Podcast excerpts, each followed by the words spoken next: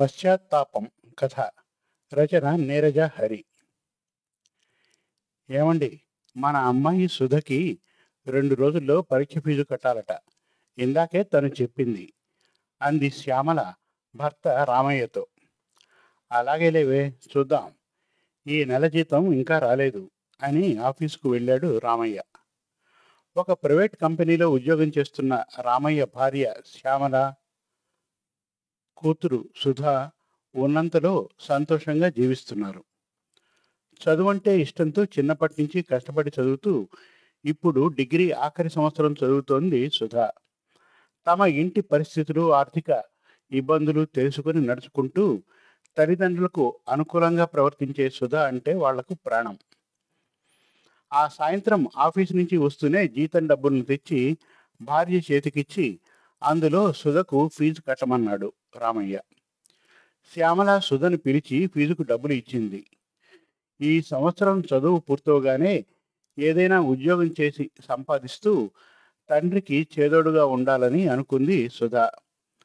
సుధా పెళ్ళి కోసం ఒక చిట్ ఫండ్ కంపెనీలో చీటీ కట్టి డబ్బులు దాస్తున్నాడు రామయ్య. కాలం గడుస్తోంది. ఒక రోజున చిట్ ఫండ్ కంపెనీ వాళ్ళు బోర్డు ఎత్తేసి పరారైనట్లు విని రామయ్య హతాశుడయ్యాడు. ఆదరా బాదరాగా వెళ్ళి చూస్తే అక్కడ తనలాంటి ఖాతాదారులు గగ్గోలు పెడుతున్నారు.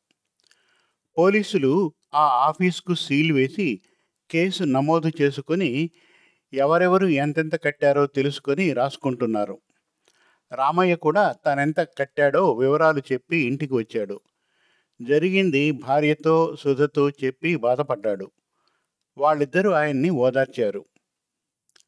కొంతకాలానికి శ్యామలకు బాగా జబ్బు చేసింది. హాస్పిటల్కు తీసుకెళ్ళి వైద్యం చేయిస్తే బ్రతికి ఇంటికొచ్చింది.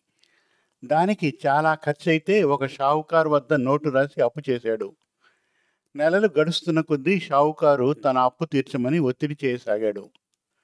సుధ తను చదువుతూనే ట్యూషన్స్ చెబుతూ కొంత సంపాదిస్తూ తండ్రికి ఇస్తోంది. ఒకనాడు షావుకారు రామయ్య ఇంటికి వచ్చి అప్పు తీర్చమని గొడవ చేసాగాడు రెండు నెలలాగితే తన కూతురి చదువు పూర్తయి ఏదో ఒక ఉద్యోగం చూసుకుంటుంది. అప్పుడు మీ అప్పు ఎలాగైనా తీరుస్తాను. కాస్త మా పరిస్థితిని అర్థం చేసుకోండి అని ఎంతో బ్రతిమాలాడు రామయ్య.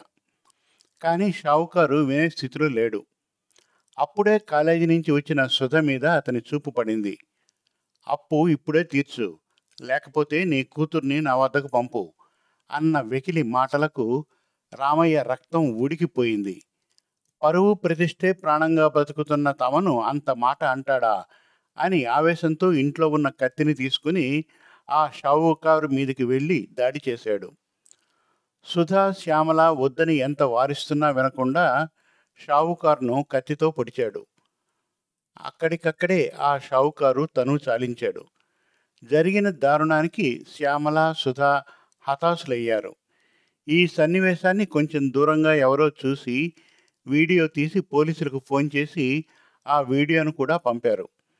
వెంటనే పరుగున పోలీసులు రావడం శవాన్ని పరీక్ష చేసి పోస్ట్మార్టానికి పంపడం వీడియో చూపి కేసు నమోదు చేయడం పోస్ట్మార్టం రిపోర్ట్లో కూడా రామయ్యే హంతకుడని తెలియడం వెనువెంటనే రామయ్యను పోలీసులు అరెస్ట్ చేయడం అన్నీ చకచక జరిగిపోయాయి. వీడియో సాక్ష్యాధారం ఉన్నందున పైగా ఏ రాజకీయ పలుకుబడి లేనివాడు కనుక రామయ్యకు కోర్టులో యావజ్జీవ కారాగార శిక్ష పడింది. రామయ్యను జైలుకు తరలించారు. విషన్న వదనంతో జైల్లో ఉన్నాడు రామయ్య. సుధా శ్యామలాల పరిస్థితి అగమ్యగోచరంగా అయింది. నిన్నటిదాకా అందరూ ఒకచోట హాయిగా బతుకుతున్న తమను హఠాత్తుగా విధి ఎంత క్రూరంగా వెడదీసింది? భగవంతుడా నీవే మాకు దిక్కు. అని రోధిస్తున్న తల్లిని ఓదార్చి ధైర్యం చెప్పింది సుధా.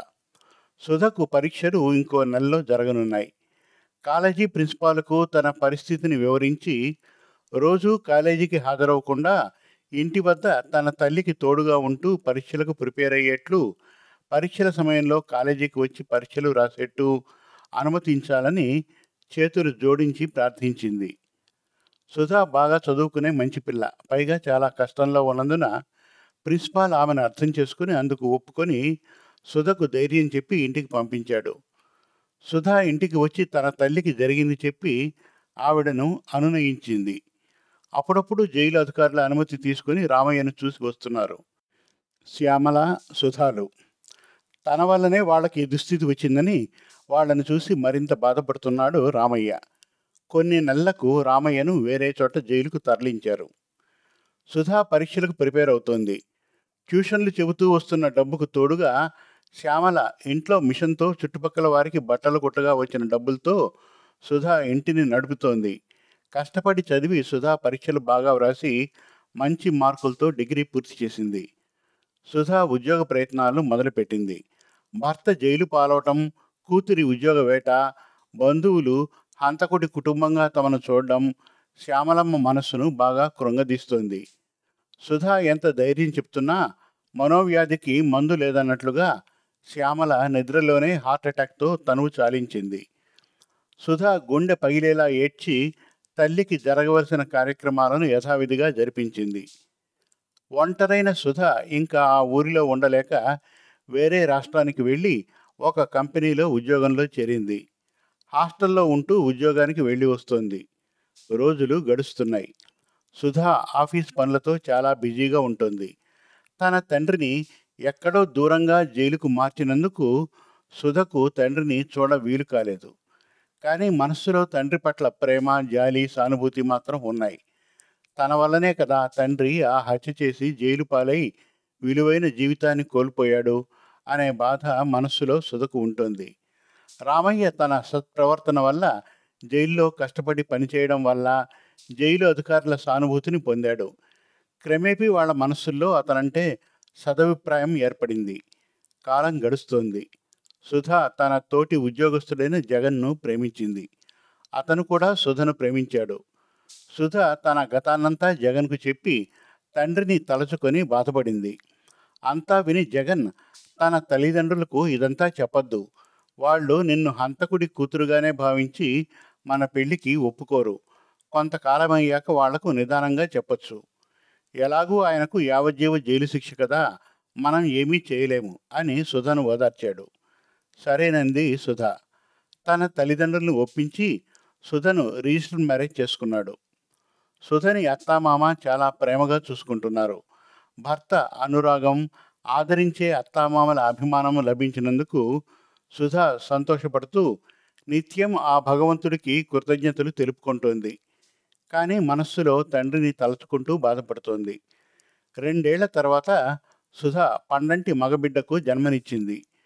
కొడుకుని కోడల్ని మనవణ్ణి చూసి చాలా సంతోషిస్తున్నారు సుధా అత్త మామలు. జగన్ తన భార్యా బిడ్డల భవిష్యత్తు రీత్యా సుధను తన తండ్రి విషయాన్ని మనసులోనే దాచుకోమని దాన్ని తలచుకుంటూ బాధపడవద్దని కోరాడు. చేసేదేమీ లేక బంగారం లాంటి సంసారాన్ని పాడు చేసుకోవడం ఇష్టం లేక సుధా మిన్నకుంది.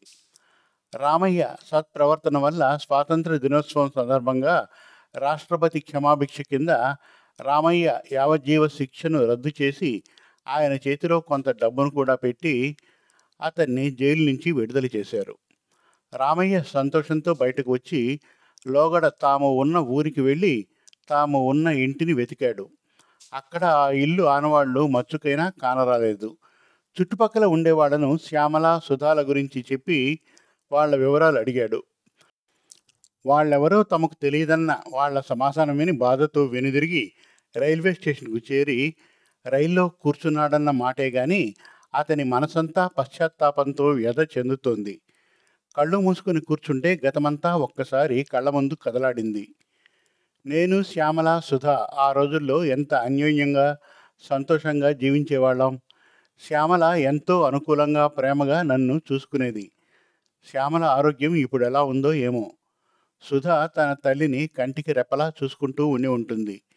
నా బంగారు తల్లి సుధ ఎంతో చక్కగా చదువుకునేది. ఇప్పుడు చక్కగా ఉద్యోగం చేసుకుంటూ ఉండి ఉంటుంది. శ్యామల సుధాలు ఇప్పుడు ఎక్కడున్నారో ఏమో. నా వల్లనే కదా వాళ్ళకి దుస్థితి. నేను ఆ రోజున క్షణికావేశాన్ని తగ్గించుకుని ఉంటే ఆ షావుకారు చనిపోయేవాడే కాదు. నేను ఇప్పటిదాకా ఈ జైలు శిక్షను అనుభవించేవాడినే కాదు. ఇంకా నయం.